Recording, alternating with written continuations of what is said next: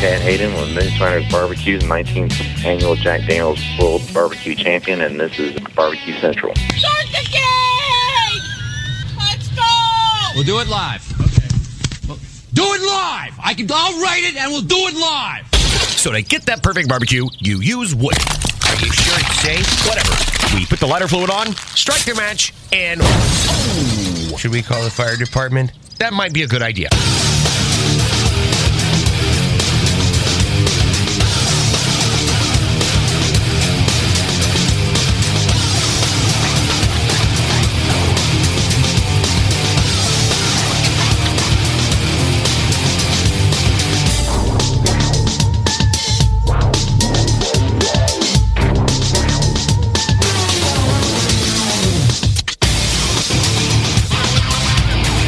Good evening, and welcome to the really big Barbecue Central Show.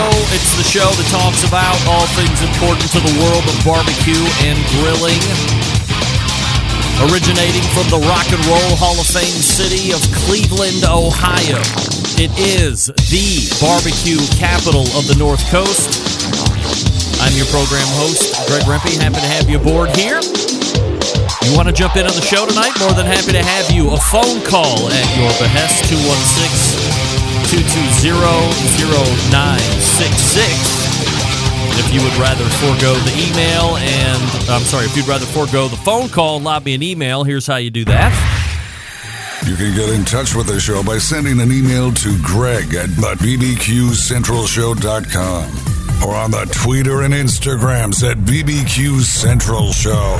Anything else you want to find out about the show can be found at the main website, the b b q central show dot com. And here's what's happening, in case you didn't get the newsletter. Coming up in about thirteen minutes from now, it's the second Tuesday of the month, the second Tuesday of the last month of the year. So never has it been more accurate for me to state the twenty nineteen, sorry, twenty eighteen rapidly coming to a close.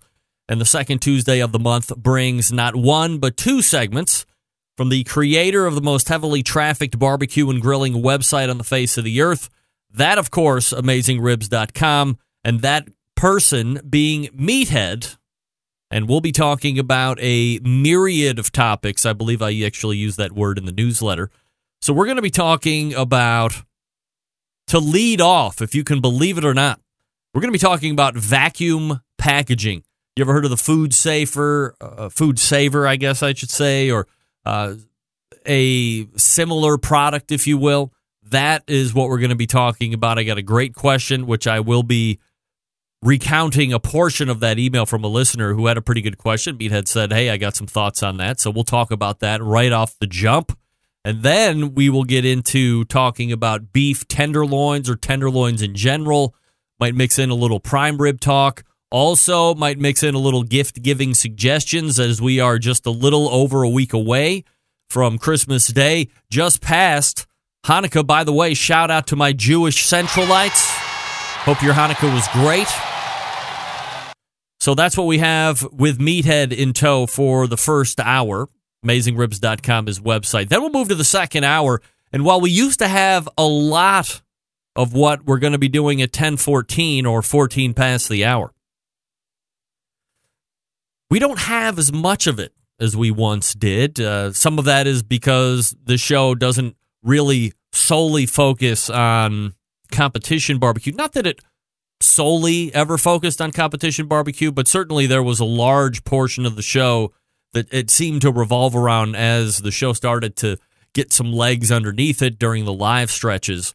And the end of the year for Kansas City Barbecue Society means that there is going to be an election coming up, that for the open spots for the board of directors of K C B S. And at fourteen past the second hour, I will be joined by someone who is hopeful to get your vote, if you are a voting member of the K C B S, for that board of next year, twenty nineteen. That, of course, is the pitmaster of the American Dream Barbecue Team and friend of show, David Qualls, will be joining me.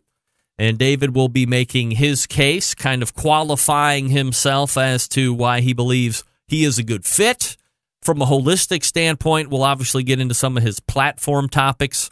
He furnished me graphs and charts that we can go through as well. And most importantly, what the state, in his opinion, of K C B S is right now and why he feels that this is the time that he should jump in. I believe he had given it some serious consideration, maybe actually started to make a run at some point last year or the year before, and then either stopped, never went through with it, or pulled out at some point. But this year he is fully in. David Qualls dot com is his website if you want to check him out in advance. Q U A L L S, David Qualls dot com. So that's fourteen past the second, uh, past the second hour. And then helping me close out the show is a guy by the name of Brian Crawford from Crawford's Barbecue.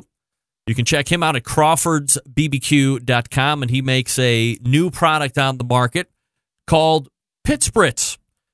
We all love easy. We all love great tasting. If you can meld them together somehow, what's better than that? And Brian believes he has a product that has accomplished that, so we'll talk to him about the Crawford's Barbecue Pit Spritz and some of the other stuff that he might be into here. So there's your lineup. Meathead, first hour, David Qualls, Brian Crawford, second hour. Your phone calls and emails as they mix in, two one six, two two zero, zero nine six six. Greg at the B B Q Central Show dot com. Don't forget to follow me socially on Instagram at B B Q Central Show. Also, same handle on Twitter. And you can find me on Facebook slash B B Q Central Show. And that's where you might be watching this a live feed right now. So, hey, happy to have you aboard on the Facebook. I like to tell you each and every week, if it's your first time on the Facebook feed or YouTube, I do monitor chat because it's a very user-friendly chat role. Facebook sucks. And I don't want to have to see myself as well with Facebook I, or with YouTube. I can pop the chat out. I don't have to figure out a way to work around the video as well. Uh, you, Facebook is, uh, geez, Facebook has not figured out what YouTube has figured out. So if you leave a comment on Facebook, don't feel like I'm just blatantly ignoring you. I'm not doing that. It's just hard for me to monitor, so I don't monitor. I will go back in after the show. If I can comment at that point, certainly happy to do that. So don't think that I'm ignoring you. I am, but it's not because of you. It's because Facebook's user interface on their chat is horrible and YouTube's is great. So you can go to YouTube as well, or go to my main website and click on the YouTube Live button. That's a quick way to get over there. And then if you want to take part in the chat, you're more than welcome to. All right, so I wanted to circle back on a conversation that we had last week with Frank Rizzo. Frank Rizzo! From the Steak Ager. First, great getting caught up with Frank and seeing their growth over the past twenty-four, twenty-six months. Also, I was not expecting him to drop that twenty percent off coupon at the end of the interview. In fact, I would have preferred him to give me a heads up so we could have laid that out a little bit better, given it a little bit more promotion during the segment. Nevertheless, the code was Radio Steak, all one word, lowercase. That gets you twenty percent off the Steak Ager Master forty-five. Fun fact, that is their biggest unit that they're currently offering. So if you're just finding out about that and you were interested in a Steak Ager Master forty-five and you were looking to save twenty percent, go ahead and put it in the cart and then hit Radio Steak for your coupon code. That gets you twenty percent off. So twenty percent is a decent chunk of change, so much so that I was giving it legit thought as to if I wanted to actually lay down for one or not. For round numbers, if you're looking at it, one hundred sixty dollars off eight hundred retail, good deal, no doubt about it. Now, sure, I could probably pull the ultimate bag move and ask Frank Rizzo, Frank Rizzo. for a free one, but I'm not going to do that. You wouldn't put a lot of credibility in anything I had to say about a free Steak Ager Master forty-five because, quite honestly, I had no skin in the game. It's free. If I say it's really great, what are you going to tell me? Of course you're going to say it's great. You got it for free. It's an eight hundred dollars retail unit.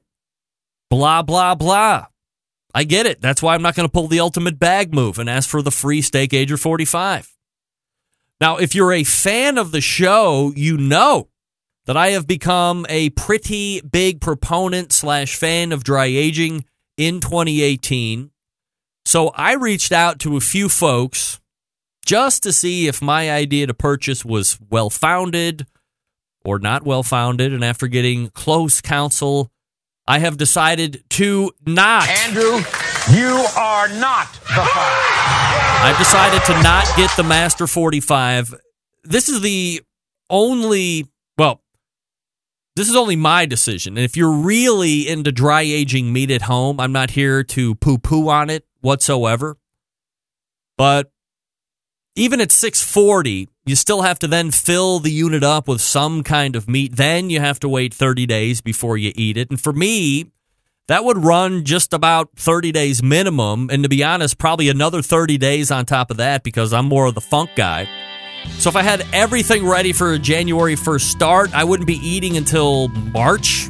On top of that, I'm not sure how many people in my house would really like that beef dry-aged flavor. And yes, I know there's other sizes, but this is the size that had the discount. So in conclusion, love the discount from Frank Rizzo. Frank Rizzo. Appreciate the discount from Frank Rizzo. Frank Rizzo. But at this point, for me personally, I have to pass because I wouldn't take full adv- I know I wouldn't take full advantage of it. If there was a discount on the other ones, maybe I would be a little bit more inclined. However, if you're a big dry ager, Radio Steak is the coupon code for your twenty percent off. All right, let me talk to you quickly about Traeger Grills before we get to Meathead. Behind every great meal is a great grill, but not just any grill, a Traeger grill. And the Timberline is Traeger's most advanced grill yet. It allows you to grill, smoke, bake, roast, braise, and barbecue like a pro, no matter what your level, thanks to the incredible wood-fired taste. Seriously, you don't know flavor till you're cooking with it, and Traeger Grills use all-natural hardwood pellets as fuel, so you're literally cooking with flavor. From low and slow smoked ribs to a seared steak, even a baked apple pie, Traeger Grills can handle it all, and the Traeger Timberline makes it even easier thanks to the Wi-Fi capability. You can check on cooks, kick up temps, set custom cook cycles anytime, anywhere, right through the Traeger Grill app on your smartphone. Find one at your local Traeger dealer if they carry them, or check them out online, Traeger Grills dot com. That's Traeger Grills dot com.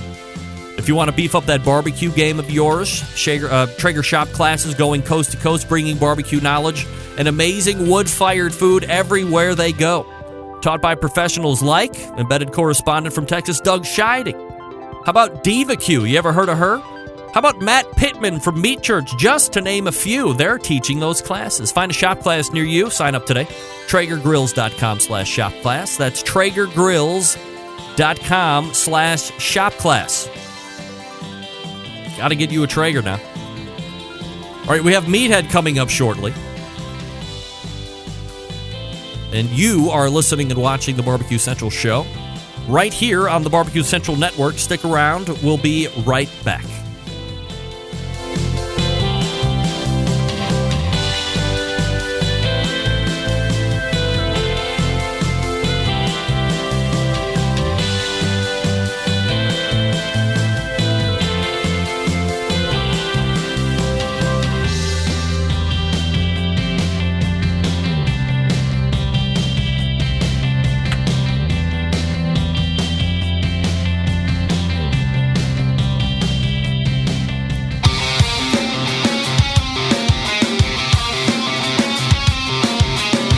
Broadcasting live from the Barbecue Central Show studios in Cleveland, Ohio. You're listening to the Barbecue Central Show. Once again, here's your host, Greg Rempe. And this portion of the show is being brought to you by Butcher Barbecue, makers of award-winning injections, marinades, rubs, seasonings, barbecue sauces, grilling oils, all of Butcher Barbecue products tested on the competition circuit, as well as in backyards worldwide. Be the pitmaster of your neighborhood and visit Butcher B B Q dot com to stock up on everything. Always trust your butcher. I've said that long, long, long time. I say that long time. Always trust your butcher. All right. Joining me now, the creator of the Amazing Ribs dot com website. You see him here the second Tuesday of each and every month. We race to the hotline. And welcome back, friend of the show, Meathead. Hey, Meathead, how are you? Hey, how's the uh, barbecue rock star of the Rock and Roll Hall of Fame and How are all the Centralites tonight? We're jazzed up and ready to rock it out with Meathead. Meathead, let me tell you this. I don't want to deviate too far, but, you know, for, I would say, years, we have often started this by you saying, how's the Cleveland Cavalier of basketball? I'm imagining ah, since yeah, LeBron James has that. left, we don't want to talk about that anymore. But the team's semi-competitive. But we've also talked a little bit about how troubling it is to be yours or mine fan of our professional football teams. But let yeah. me point out a bright spot, Meathead. It looks like we're both back on the come, baby. Yeah, it does. It looks like both the Browns and the Bears are playing well this yes. year. Are, are, are their, their original teams, aren't they? Weren't the Browns one of the first teams? Yes, that's right. So, yeah, the Bears were too. Well, I had them pegged at two or less wins, and I'm happy to say I am very wrong. I think we're four or five wins in now, so it's taken Greg Williams uh, five games to win four. It took Hugh Jackson three seasons to win four. So what's that tell you? Anyway, uh, we have... Congratulations. A, yeah, thank you. So a number of different things to talk about here this evening, and I wanted to start with this, which was an email from a guy by the name of John House, longtime Centralite here. And mm-hmm. I don't want to get into the whole email, but I wanted to read a little of an excerpt here just to set it up properly and then get your thoughts. We were talking about food savers on our last embedded correspondence segment. Yes. Uh, wish lists, things of this nature. And his email goes on to read, one of the comments I heard on the show was about cooking as many briskets as you can and then freezing them. I like that idea a lot, but wonder what the fastest ways are to actually do that as to not increase risks for botulism. Anytime we create an anaerobic environment that prevents the normal bacteria growth that would indicate spoilage, we leave ourselves at risk for potential bacteria growth that could be quite problematic. And I believe from what he's talking about, uh, this anaerobic state, that would be a vacuum state. And specifically, I guess it's, is there a dangerous period of time where you vacuum seal meat and then throw it in the freezer, and before it gets down into, you know, below forty, above one forty, the, the two safe temperatures, are we putting ourselves at some kind of risk using a food saver that maybe I wasn't really aware of? No. No. Um, and right. That's the good news. Um, most bacteria thrive in oxygen, and most bacteria can be killed with exposure to heat. Heat is what the food scientists call the kill step. Now, I, I am not a scientist, but I happen to be married to a food safety scientist from the F D A who is at the moment in Washington reviewing grant applications. Mm. Um, uh, she is the editor of a Food Microbiology magazine, and she is a very high-ranking research scientist. So she keeps me informed and teaches me. So I'm pretty sure about what I'm speaking here. Okay. Um, most bacteria die from heat. That's why people are getting sick from romaine. It's not cooked. You can grill romaine, but it's not going to get hot enough to cook it in the center. They call cooking the kill step. So cooking kills just about everything. The temperature where we can feel really, really safe is one hundred sixty degrees. Everything dies almost instantly at that temp. But if you bring it up over one thirty-two, up over one thirty-one, most bacteria start dying at that temperature. And if you hold it at that temperature long enough, you can kill almost all of them. The problem is what they call spore formers. And the botulinum bacteria is a spore former. Hmm. A spore is a hibernation state, if you will. It forms like a little crust, a shell, and it's almost indestructible. And you can you can cook it, you can heat it, you can boil it, you oh. can microwave it, oh. and you may not be able to kill these spores. So if they form spores, the spores remain viable. Now, the botulinum bug is rare in that it prefers no oxygen, an anaerobic environment. Mm-hmm. If you put it in one of these vacuum sealers and suck out the air, you're getting most of the air out, but not all of it. Um, but when you freeze it, you're not going to have any bacterial growth. Once you get down below thirty-eight degrees, which is your thirty-three to thirty-eight is your ideal ridge, fridge temp, mm-hmm. most bacteria don't grow. When you get it down below thirty-two and you freeze it, almost nobody's growing, no how, no way. So you might have spores in your brisket or on your brisket, because if you've cooked your brisket properly, you've cooked it up to one ninety to two oh three, yeah. in that range, you've killed everybody. There may be a few spores in the air that land on it while you're slipping it in the bag, but you stick it in the freezer and they ain't going nowhere, they ain't growing. But these now, spores would have to be available somewhere to fall on the brisket if you've, as you said, if you've taken it to this temperature and you've killed everything. They're not just going to magically appear out of thin air. Like, does botulism just run rampant they on the kitchen? They can come out of thin air. Really? Bacteria is all around us, oh, dear. everywhere we are. But botulism prefers to grow underground. Hmm. And the highest risk we face from botulism is you go into your favorite neighborhood Italian restaurant, and they have garlic cloves in oil. Mm-hmm. So they've taken the garlic out of the ground, peeled them off, stuck them in olive oil. Now we're in an anaerobic atmosphere, and it's sitting around at room temp for days. Hmm. That could be a risk. And there are a small number of cases reported on every year of people getting very sick. The problem with botulism is is really bad stuff. It can kill you. Yeah. And Uh, So you don't want to mess with it. Um, the if you like garlic oil, you can make it and use it. Don't store it, or buy it pre-made where they actually use acid in the production.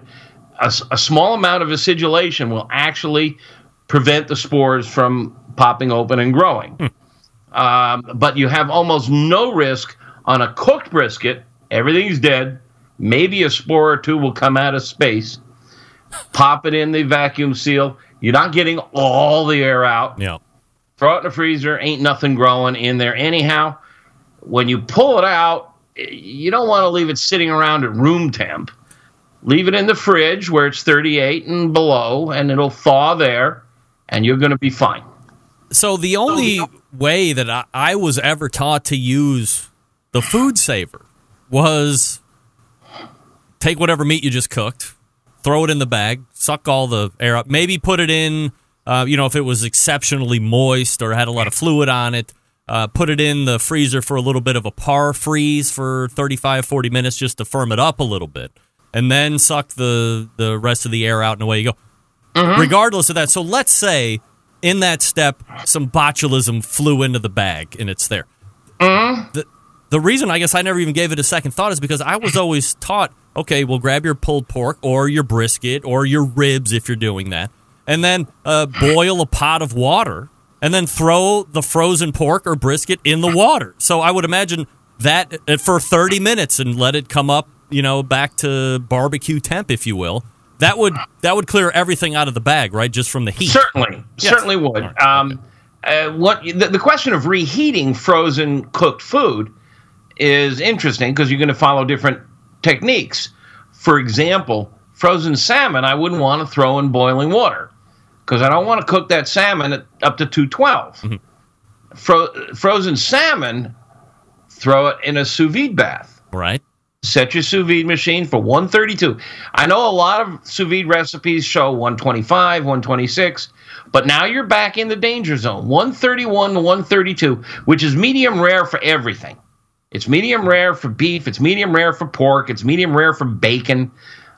At that temperature, you're safe. You're killing bacteria, but there's not going to be anything live in that bag. And if there is, it's very low risk. You've cooked it already. So you slip it in the um, sous vide bath or in a microwave where it cooks real fast. I mean, ideal temp for seafood is around one thirty anyhow, one twenty-five to one thirty. Um, in general, I mean, that's always a good temp to shoot for, one thirty to one thirty-five. Safe temp, maximum tenderness and juicy, juiciness. um, kill all those bacteria. Um, so you got nothing to worry about there. Um, microwave or simmering water, boiling water, sous vide, reheating, or just defrost it in the fridge, and uh, then you can reheat it. All right, John, so hopefully that answers the question that you had for us, and Meathead, appreciate your insight there. Hopefully he's listening. Is he listening? Uh, he'll get it on podcast for sure, I know that. So uh, regardless if he's listening live or not, uh, he will have his question answered, and I appreciate jumping that in kind of last minute there. So let's move into what we wanted to talk about. Food savers are cool, by the way. I, I'm sure you covered all this. Well, I'm, I'm they, telling they, you, twelve years ago when I first got my Weber Smoky Mountain, I had no idea how to light it, was about ready to throw it out after the first horribly average rib cook ever. I found virtual weber bullet dot com and a guy by the name of Jim Minion, and then my life changed forever. And mm-hmm. the first thing that the guy, how long have you been in barbecue? I said, it's been weeks. And he said, go out and buy a food saver right now. And that was mm-hmm. like, if you bought a cooker or a pit of any kind, Uh, the suggestion also was make sure you also get a food saver so you can save everything so you don't have to eat pork seven days in a row if well, it's just like you and a lady. There are two kinds of spoilage. There's bacterial spoilage, which is very high risk, and then there's oxidation. And the food saver removes oxidation right. um, and freezer burn, which is related to it. Right. Um, and oxidation attacks fat more than it does protein. Fat! So, yeah. Haven't heard that in a while. Um, and so things like pulled pork, which are loaded with fat, that, por- that that fat in the pulled pork can oxidize. You can get freezer burn. So um, food saver is a great, great tool for that. Let's talk about tenderloins. I mm. believe is that was one of the topics that we wanted to hit. We will get a little prime ribbage going on because I know a lot yeah. of people are going to be ramping up for it. We just put in our order for prime rib at the Barb and Patty's Butcher Shop in Mentor, Ohio. I mean, we got four What'd people. You order? Well, we got four people that are going to be eating it uh, in earnest. We got uh, seven pounds. Okay, is that good? You think? Well, um, I mean, I like to calculate um, uh, at least a half a pound of raw material going in, yeah. and you can have up to twenty percent loss. So you can end up with more than a quarter pound. A quarter pound burger is not much of a meal. So often I will calculate a pound going in, but you got to remember, you're going to lose about thirty percent of a prime rib mm. in trimming. And depending on how much bone is involved, a lot of loss. And there's a lot of fat. These butchers are charging prime rate, really expensive, and there's a heck of a lot of fat on Um, a, a, a rib roast. Now, a lot of people like to leave it on. They're under the misimpression that that fat is going to enhance the flavor of the meat. Right. Fat and water don't mix. That fat will melt, but it's going to run off the meat. It can't penetrate the meat. I can't say that enough. People think I'm nuts, but fat doesn't get into the meat at all. Zero, none, no how. No way. The fat inside the meat, the marbling, is crucial, but the fat cap will not enhance the flavor of the meat one iota. Right. And if you have a really good spice rub, and I do, I like my Big Bad Beef Rub, the recipe for which is on our website, um, you put all that on top of the fat, and what's your wife going to do the minute she sits down with that? She's going to take it off. She's going to trim off all that fat. Right. And there goes all your spice rub. But meat, protein, with herbs and spices on it, browned by the Maillard reaction, is glorious. Mm-hmm. So trim off almost all of it. If you have to, leave a quarter to an eighth of an inch. A lot of that will melt, and you'll get some pr- crusty brown fat flavor on the outside. But I get it almost all off. Now, you're going to lose a lot of weight that way. Yeah. Um, the other thing I really recommend, and again, I can just hear your readers screaming at me, is take the bone off. Now, think about this. You're going to put that rub on there, and that surface is going to brown. And brown is beautiful. That brown crust is fabulous. Everybody loves that brown crust. When you have bones on a prime rib, one-third of the surface is covered by bone. Mm. Take the bones off, cinch it up round into a round tube with string, so it cooks evenly from all sides. That bone is going to block heat. It's like the shield, the heat shield on a space shuttle. Yep. It's going to block the heat from penetrating, and the meat next to the bone is going to be rarer or raw than the center. So if you take the bone off, it'll cook much more evenly, and you've got much more surface coated with your rub. Now, what are you going to do with the bones? You're not going to waste them. I mean, everybody loves gnawing on these bones. Yeah. Put them aside. That's a whole meal. If you buy, a, I mean, I got twenty-some people to feed. I buy a seven-pound, uh, rather a seven-bone prime rib roast. That's a lot of meat. What's the raw What's weight the, on that? Uh, I got it right here. Stand by. Um, uh, stand by. I've I've I've been averaging them over the years, and I know the the weight. Stand. I sorry to keep you waiting here.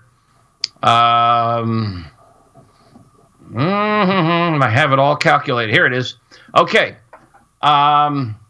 A full, here's a breakdown of a full seven-bone, twenty-eight day, wet-aged rib roast that I have co- that I cooked last year. All right. Um, it was fourteen and a half pounds at fourteen dollars a pound, or two hundred three dollars, hmm. two hundred bucks. Not bad.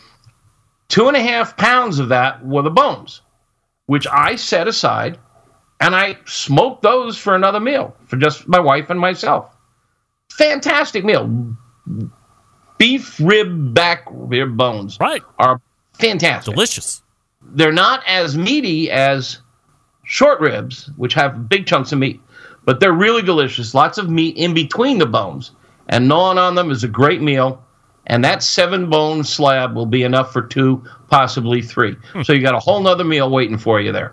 So two and a half pounds of bones come off. That's about sixteen percent of the total volume. Um, I trimmed off two pounds of fat out of my fourteen and a half pounds. Wow. Two pounds of fat, some of which I froze for use in making sure. ground beef or hamburgers. Right. Um, so you can save some of that aside, and some of which I melted and then froze, and I use that to baste a steak. Aha! Nice. Call it beef love. So there's another fourteen percent in the weight of the meat coming off as fat. Um... Little bits of scrap and uh, other stuff. Uh, there was about a quarter of a pound of that. Um, now, there's two main muscles in a prime rib. There's the um, uh, spinalis dorsi, which is a curved muscle the on cat. the outside surface right.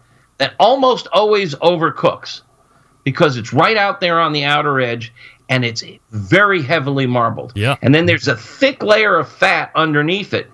And then there's the longissimus dorsi, which is the big long tube that makes the eye of the prime rib. Right. Now, if you can get away with it, if you've got a small crowd, I like to peel that spinalis off. Mm. If you peel that baby off, that is the very best muscle on the steer.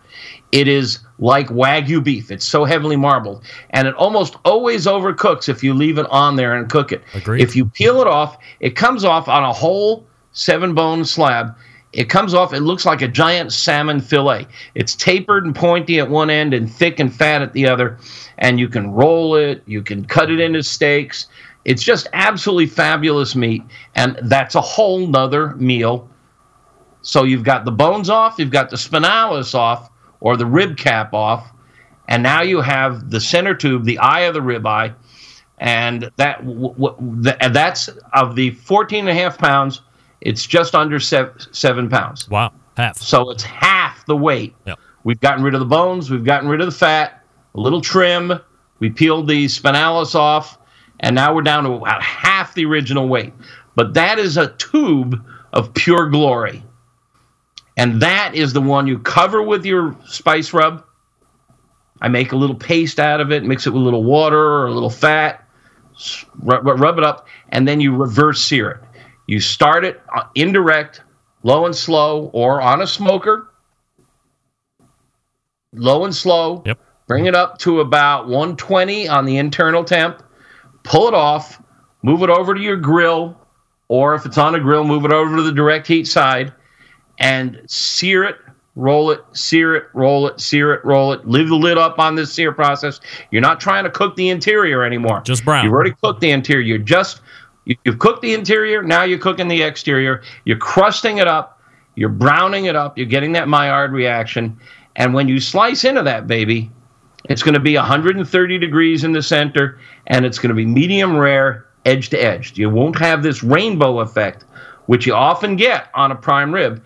You often get, ah, there you got that. Yep. Uh, I just sent you that. You're good, man. I just sent him that five minutes before we went on air. I tried. That's one of my prime ribs. You can see Santa leering after it over there. There is, uh, often you see, you get this beautiful dark brown crust, and then there's a thin layer of brown, and then there's a layer of tan, and then there's a layer of pink, and finally it's medium rare in the center. About half the volume is medium rare. If you reverse sear, uh, what, what uh, uh, uh, Patio Daddio calls it uh, redneck sous vide. Yeah, um, you'll get that fabulous color. Um, show that to him again if you can. Um, if you didn't see that picture, that is just glorious. Now, that particular picture, you can see the rib cap. I left it on. Um, but uh, if I can, I pull it off. Thing is, I got to feed about twenty, so I leave the rib cap on. But there's that thick layer of fat under there, which everybody hates. Well, so hate, when you're love, all done, whatever. You've gone from um, about fourteen, fifteen bucks a pound to about twenty-five bucks a pound. Yeah, right. But you have two more meals sitting there waiting for you. Meathead from Amazing Ribs dot com joining me here on the show. Meathead, stand by just for a few minutes, and then we will go ahead and get into the tenderloin talk, which is something that I know you wanted to get into this evening. Uh, maybe a couple gift suggestions. I don't want to do lightning round with you as well uh, again. Maybe a new lightning. Did we do lightning round last time, Meathead? I forget. Yeah? All right. Uh, let me talk to you quickly about Southside Market and Barbecue. Attention, folks in the business of barbecue. Established in eighteen eighty-two, Southside Market and Barbecue, the oldest joint in Texas, and they have been owned and operated by the same family for three generations. They offer premium Central Texas barbecue products, slow-smoked over real wood, shipping, distributing, manufacturing sausages for companies across the U S From food trucks to multi-chain restaurants, Southside Sausage can be on your menu, too. All meats are processed in the on-site U S D A-inspected facility, a trusted partner with a focus on quality and authenticity. Wholesale options available, shipping nationwide via FedEx. Food service distribution through Cisco, U S Foods, and Martin Foods, some of the biggest names in that industry. Co-packaging capable from research and development to package completion. They can follow your recipe, or they can help you develop something right from scratch. Private label opportunities available as well. Visit Southside Market dot com for more information, and while you're there, plopping in things in your cart, as you get ready to check out, use promo code B B Q Central, all one word and lowercase, B B Q Central. That gets you ten percent off all your online orders. Southside Market dot com, that's Southside Market dot com. We're back with more Meathead from Amazing Ribs dot com. Stick around, be right back.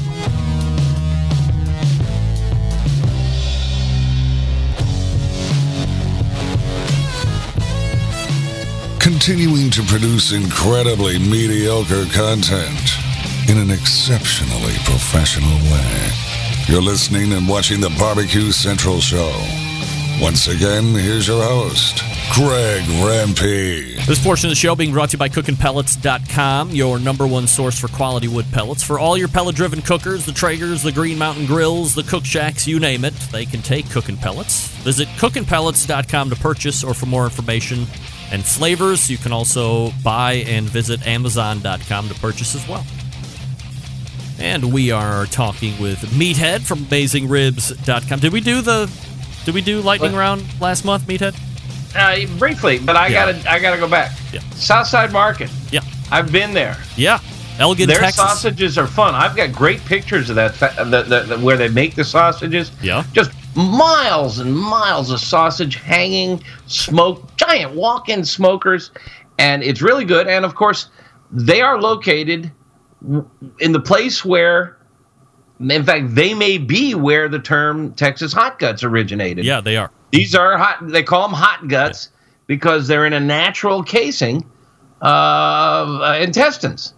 Don't worry, they're clean. There's no poop in there. Right. Um, and, and, and they're just mostly beef. I, I don't. I think they're mostly beef in their in yep. their sausage. All beef. And just a lot of fun. And it's a cool place. It's just, if you're down that way, it's just another one of these great old Texas barbecue joints. Love that place. All right, Meathead, so let's talk about tenderloin and Chateaubriand, if I said that right. Chateaubriand. Chateaubriand. Yep. Okay. Now, tenderloin, we always want to qualify this, the difference between tenderloin and loin. Yeah, big difference. The prime rib is the loin muscle, and the loin muscle, you know, we talk about gird your loins, and people are talking about in their thighs. Right. But that's not the loin muscle. The loin muscle runs along your back. It's the long tubular muscle on either side of your spine. You got two of them. That's the spinalis dorsi. It starts at your shoulder and runs to your hips. And then on a steer, same thing. It starts in the in the chuck, in the shoulder, and runs all the way to the hips through the prime rib, which goes to the end of the rib cage, and then th- uh, into the um, sirloin, um, which is below it. And um, uh, it, it, it's a great muscle. The tenderloin lies inside the rib cage. Mm-hmm. The, the, the loin lies on top of the ribs. The tenderloin lies inside the rib cage. And it is the muscle on both the steer and the hog that gets the least amount of work. And people often mix them up. They'll say, well, I'm cooking a tenderloin, and it's ten pounds. No, if it's ten pounds, it's a loin. And it's it, it's it, it's a leaner, chewier muscle on a, on a hog. On a hog, it's it's very, very tender. Um, similar to um, the steer. Um, on the steer, the tenderloin uh, can be six, seven, eight pounds. Um, and it's a very tender muscle, and that's the muscle they make um, the uh, filet mignon from. Um, and everybody knows what a filet mignon is. Um, it, this thing looks kind of like a baseball bat. It's thin on one end where the handle of the bat might be, only it doesn't have that round handle. And it swells towards the other end where it's got kind of a knobby head. Uh-huh. And the center is pretty uniform in thickness. So if you want the Chateaubriand, um, which is often served in restaurants as Chateaubriand for two, although if you trim a tenderloin properly, you can feed three or four easily out of it, again, depending on the size of the muscle and the size of the animal. Um, and it's about three or four inches thick. And if you trim off the fat knobby end and the thin Uh, one is called the head or, or the nose, and the other is called the tail. If you trim off the nose and tail, you've got this perfect tube right out of the center that's the Chateaubriand. Now, you can mm. cook that Chateaubriand as a roast, or you can slice it up into filets mignon. Yep. Um, but cooking it as a roast is really nice, and that's what I'm doing this year. I've been cooking um, uh, prime rib for the family. Every year we go to my niece's house, and I've been doing a seven-bone prime rib, and it's always been enough to feed about fifteen, sixteen adults, wow. and there are a bunch of little kids running around. Well, guess what? Little buggers have grown up, and they want steak. I can't get away with giving them burger or pasta anymore. Right. I've got to. They want. They want in on the good stuff. So this year I've ordered three tenderloins.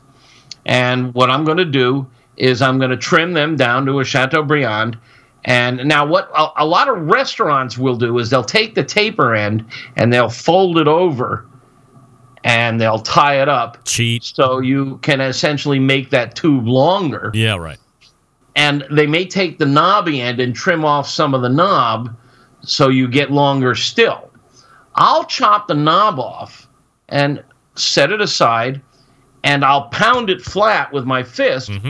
and get about a one and a half inch thick filet mignon steak. And it's a pretty good-sized steak. I can slice it like I would a flank steak. Uh, never seen anybody else do that but me, but it really works nicely. The other end, where it tapers off, you can trim that off, and you can get a couple of small fillets out of that. Um, and uh, the, the restaurants will also, also serve that, and they'll call it um, uh, tenderloin tips. Um, and uh, it, it very nice, very tender meat. But you don't want to cook it at the same time as the uh, the, the Chateaubriand because it's skinnier and it'll overcook.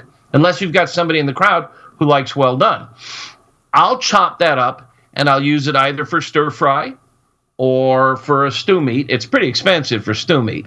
Um, but uh, you can use it for stir fry, stroganoff, boeuf bourguignon, mm. um, or you can grind it up for burgers along with some of the fat that you have left over from your prime rib or your brisket. Um, so uh, there's also a very skinny, long, slender muscle that runs along the side of this called the chain. When you get when you get a tenderloin, it usually comes in a um, cryovac plastic bag, vacuum sealed. Yep. And you can cut that open, and it often smells funny. Those cryovac bags, they call it the cryovac stink. Yeah.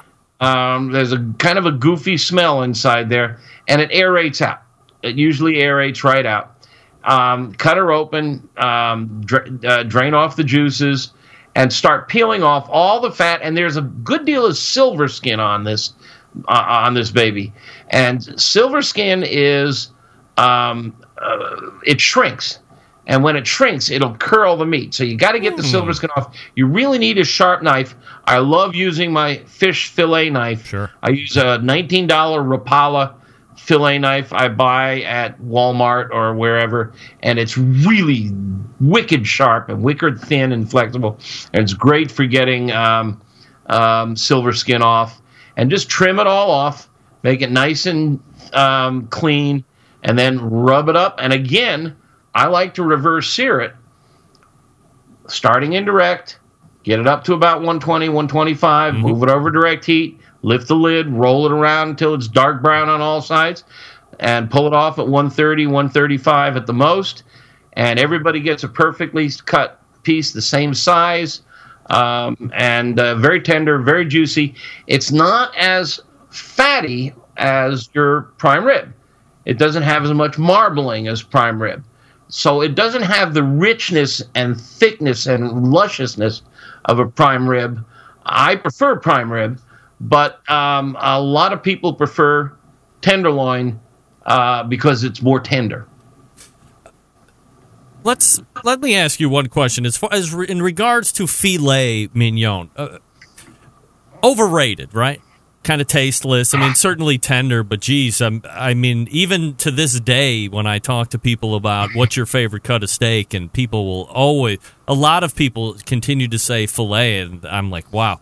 It it it's overpriced. It's flavorless. It's certainly tender, but I mean, I can make a lot of things tender too.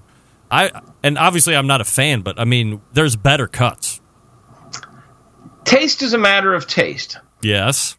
Um. But when there's wanna, but when there's no I, taste, meathead, there's no taste. I'm being politic here. Right. Um. I really had to struggle this year in switching from prime rib to tenderloin for yeah. th- those reasons. Yeah, I bet. Much prefer the prime rib. I much prefer the richness, the fattiness. There is taste. It's not as rich and tasty. Correct. It's very tender. Right. Um, and uh, I'm just – what sometimes happens with tenderloin, especially if you get a cheap cut, is it can have a slight undertone of a liver flavor, and mm. that I do not like. Um, uh, I write about what that what causes that on our website. If you've encountered a liver flavor in your beef, I can explain it to you. I'm not going to get into it now, but it, I do explain it on our website. Um, but um, I think it's going to be a big hit this year, and I've got oh, yeah. I think I ordered four of them. Oof, wow! And I don't know how, I'm, I'm going to wait to see how they trim down after, because I don't know how, you know, when you order them, you don't know what size they're going to be when they come in. And if I have extra, I'll just freeze it. And uh, I, th- I think everybody's going to be happy. It's a very now. If you really want to go to town, what you do with that tenderloin is you make duxelles, which is a um, a, a chopped mushroom um, uh, mash. It's a and you and you can coat this thing with duxelles, and then you wrap it in um, phyllo dough. Mm-hmm. And when you bake that, you get Um, beef Wellington. Oh. And beef Wellington often served a very rich wine sauce. Right. Classic dish. the welling, the the the the the, the puff pastry. You know what puff pastry? How wonderful it is, right? When it's cooked. It's almost like croissant. Um, and uh, with the mushrooms uh, on the uh, fillet, you get a lot of flavor from the mushrooms and the butter they're cooked in. So that's another way to finesse them. It's a pretty elaborate process, but you can go that route if you want. All right, so if you have any questions about uh, tenderloins or the Chateaubriand that we talked about, go to amazing ribs dot com. Obviously, a lot of things that you can search and find information-wise there. Uh, we are coming quickly to the uh, crescendo of gift holidays, which is Christmas. So let me ask you uh, two separate questions. What do you want for barbecue Christmas this year, and what would you recommend if somebody's asking, Meathead, what should I buy my live fire lover this year? Gosh, I'm full of advice for everybody, what you should buy. Nobody has ever asked me what I want. And, and I know, like, you and I are kind of in similarly unique positions where we probably yeah. have a lot of stuff that maybe a lot of people everything want. Everything I need. Yeah, but, you know, like, for me, I want a Grillworks setup from uh, Grillworks Ben, because it's, yeah, like, the yeah. ultimate live-fire outdoor yeah, thing that, yeah, you know... Yeah. You, yeah. If I want to complete like me to feeling like a man, that's, you know, that's definitely what I want. I'd like to have one of those too. Um, I don't think you can get me anything that I want. I got everything that I want. It's a business expense. If I see something interesting, I spend it. You know, I, I, I've got everything I want. But I think it's always, if you're buying for somebody else, or if you're trying to decide what you want and you want to leave a hint for Santa. Yep. I mean, you can never go wrong by requesting a, a great thermometer. Right. Unless you have a great thermometer already, there's a, a bunch of really great, um, uh, if you're a charcoal or a live fire uh, uh, log pit burner, um, you can't go wrong with Barbecue Gurus. But they've, they've got a ten percent sale on our, uh, fifteen percent off to members of our Pitmaster Club, oh. ten percent off on a, on my Facebook page um, to for their, their their new CyberQ um, cloud yep. product, which is pretty cool. Yep. Um, there are some other products like that which really help you control your temperature, um, so you can set it and forget it. Uh, a great instant read thermometer. Um, you can't go wrong with one of those. I like I like gloves. Um, these chamois yeah. gloves. Yeah. And I and, and and I'll pick up my turkey with the leather glove. And then I come inside and wash my hands, and eventually it gets pretty grody, and I need a new set. So you can never go wrong with a nice pair of those leather welder's gloves. Um, what else? Um, I, I like to start my fire with those uh, little paraffin charcoal uh, yeah, starters, little Weber. Weber cubes. Yeah, yeah, that's not a very expensive gift, a stocking stuffer. But a box of those is always a nice thing to have on hand. I just thought of something I know I could get you that you that you would want that you don't have. Oh. What if I found somebody that could write that book for you? Like that? Oh. About that? Um, you know, all right. Uh, you keep talking. I want to read you something. Okay. Uh, Go ahead. Take me a minute to find it. Right, well, I was going to just set up a, a quick lightning round again yeah. with you because it's fun. So uh, do you want to do that first before you read me something? Or do you have I'll it up and you're well, ready to go? I was reading.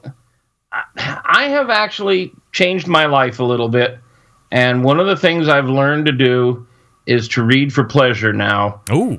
I, I never, you know, I always read business and cookbooks and stuff like that. And I've been reading um, novels uh, for about five years now. I read quite a lot of them. And I've lately I've been going back and reading some of the classics. And... Um, Like Catcher in the Rye? I just finished Garden of Eden. Oh, my favorite. I mean, East of Eden. East of Eden by John Steinbeck. Just finished it last night, Garden of Eden. And about a month ago, I finished Huck Finn by Mark Twain. The last paragraph hmm. of Huck Finn yes. reads as follows. Tom's most well now and got his bullet around his neck on a watch guard for a watch and is always seeing what time it is, so there ain't nothing more to write about. And I'm rotten glad of it, because if I'd have knowed what a trouble it was to make a book, I wouldn't have tackled it, and I ain't a going to do it no more. Where the hell was this guy, Mark you. Twain, when I started writing a book? Right, no doubt. If well. I'd known what trouble it was, I ain't going to do it well, no I'm more. I'm not going to let you go through that thing uh, as as we talk about book number three, uh, five, six, seven years from now. You can oh, believe Christ. that. So uh, I don't know how Steve Raiklin does it. Well, he, uh, or, or, or Doctor Barbecue. You're right. We, well, we don't have enough time to talk about why, but maybe next month we can talk about why you got pulled into this, and I know why those other guys like to oh, do it. So, yeah. uh, Meathead from Amazing Ribs dot com. All right, uh, quick, uh, quick lightning round, Meathead. Whatever you want, Chief. All right, hold on. Here we go. Let me get the music going. Okay, lightning round. I'm going to ask you a question. You just right off the top of your head, and don't say both. That's so lame. All right, uh, Ina Gartner, Giada De Laurentiis. Oh, Giada. uh, pellet. Oh, by the way, Meathead, that is the wrong answer. Nah. Absolutely the wrong answer. Uh, pellet or offset? Well, what am I asking? What do I want from her? I, I, I, don't, I don't. Pellet or offset? Uh, I have both. Yes. Um, it's not that hard. Meathead, come on. You're like I, Stephen yeah, Reichlin. Off- a good offset. Brisket or beef ribs? Oh, beef ribs. Pancakes or waffles? Waffles. Sweet or savory? Savory. Jack Nicklaus or Tiger Woods? Nicklaus, because he's a Phi Gamma Delta and so am I. Nicklaus is the biggest asshole on the face of the earth. I'm going to oh, tell you that right now. I, mean, I am too. uh, money or fame? I have fame. I need money. uh, the truth or another's feelings? The truth or what? Another's feelings. Another what? Another's feelings. Taking into account somebody else's feelings. The truth or oh, somebody the else's. The truth or another's feelings. Yeah. Oh, I have a technique. I mean, I, I, I have to find out what their feelings really are before I decide whether to tell them the truth. So I'll I'll I'll I'll, I'll divert to their feelings. All right. Uh, and finally, open pit or Sweet Baby Ray's.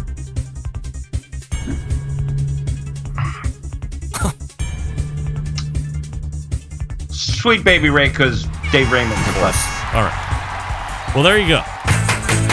That's Meathead, Amazing Ribs dot com, doing the lightning round, trying his best. He got Giada wrong, and he got Jack Nicklaus wrong.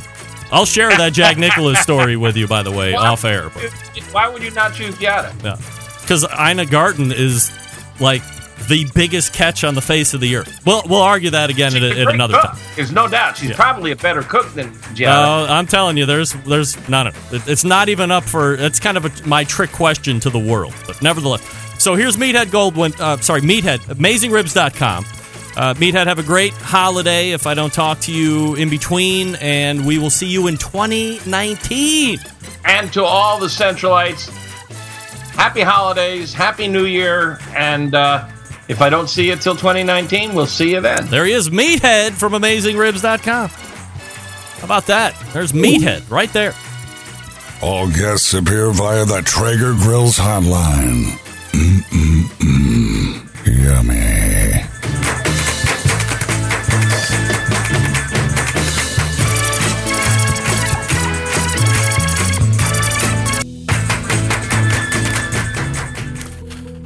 All right, let me talk to you quickly about the Barbecue Guru. They believe outdoor cooking should be simple and fun because it can be. Monolith is the world's first temperature-controlled smoker with a built-in power draft fan. That means smarter temperature control, greater freedom with automatic pit temperature control. Easily choose the cooking time, temperature, and let the Monolith do the work of a sous chef or barbecue pitmaster. With minimal effort, you now have oven-like precision at the grill, and you can serve the tastiest, juiciest meals each and every time. Visit B B Q guru dot com or call them eight hundred two eight eight guru. We're back to wrap the first hour. Stick around. Be right back. Big-name interviews, advice on cooking brisket and ribs, and the only host willing to share his honest opinion on all things important in the world of barbecue. It's the Barbecue Central Show. Wow. I mean, who would have thought that lightning rounds would cause such consternation and thoughts? I mean, just whatever's on the top of your head, it's fun. You take too long and it becomes long in the tooth. Anyway, we thank Meathead for joining us the second Tuesday of every month. If you missed the prime rib talk, go back and get that. Also, circle back for the tenderloin and Chateaubriand and the lightning round, which ended up being fun. I mean, if you're a fan of the show, you know Ina, I heart Ina, right, John? All right, we will be back right after this for the second hour. You're listening, watching Barbecue Central Show right here on the Barbecue Central Radio Network.